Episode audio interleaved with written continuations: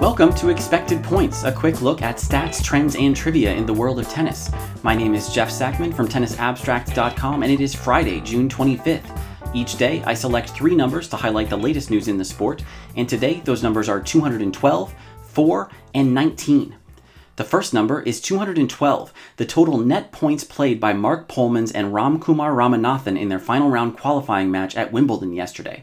Third round qualifying at the championships is played by main draw rules, so Polmans and Ramanathan not only went five sets, they fought it out to 11 9 in the decider. Both men embraced the challenges of the surface, particularly Ramanathan. The 26 year old Indian went to net 148 times in the contest's 353 points, winning 61% of them. Polmans was more choosy, but still moved forward 64 times, winning nearly 4 in 5. The Australian, ranked 154th, advanced to the Wimbledon main draw for the first time in four tries. He's a rare player with grass court success outside of Europe, having won back to back futures level titles on turf in Australia three years ago.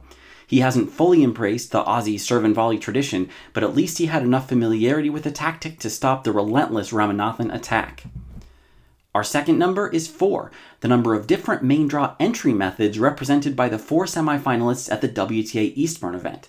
Earlier this week, I touted the strong women's draw in Eastbourne, pointing to the five top tenors in the draw.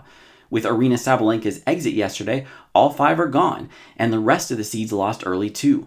The top ranked woman left standing is number 27 Anett Kontaveit, who straight setted third seed Bianca Andreescu on Wednesday. She's the only remaining player whose ranking earned her direct entry to the Eastbourne draw. Her semifinal opponent today, Camila Giorgi, had to qualify. The other semi pits wildcard Jelena Ostapenko against Anastasia Sevastova, a late addition to the draw as a lucky loser. Ostapenko is ranked outside the official top 40, but the tennis abstract grass court ELO ratings remain a fan, placing her in the top 20 atop the Eastbourne Final Four. None of these women had reason to doubt they could hang with the best in the world on any given day, but it's nice to get a reminder a few days before one of the biggest events of the year. Today's third and final number is 19, the number of countries playing Davis Cup this week. With the eyes of the tennis world on Britain and a handful of grass courts in Germany and Spain, stalwarts in Africa and the small countries of Europe are competing for national pride at the Davis Cup Group 4 level. Countries in Group 4 are impossibly far away from the international all star contest that the Davis Cup finals have become. Two winners each at the round robin events in Skopje, North Macedonia, and Brazzaville, Congo will be promoted to next year's Group 3, where they'll face stiffer competition for a shot at Group 2 in 2023, and so on. The most encouraging squad in the African tournament is the side from Ivory Coast, playing its first Davis Cup ties since 2012. The West African nation has a winning record in their 28 year Davis Cup history.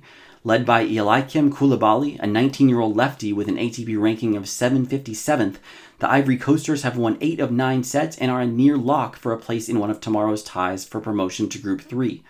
Davis Cup Finals 2025, here we come. That's it for today's episode of Expected Points. Please let me know what you think about the show on Twitter at Tennis Abstract and help others find the show by leaving a review on iTunes. You can subscribe in your favorite podcast player, and every episode, as well as full transcripts, can be found at tennisabstract.com. Thanks for listening.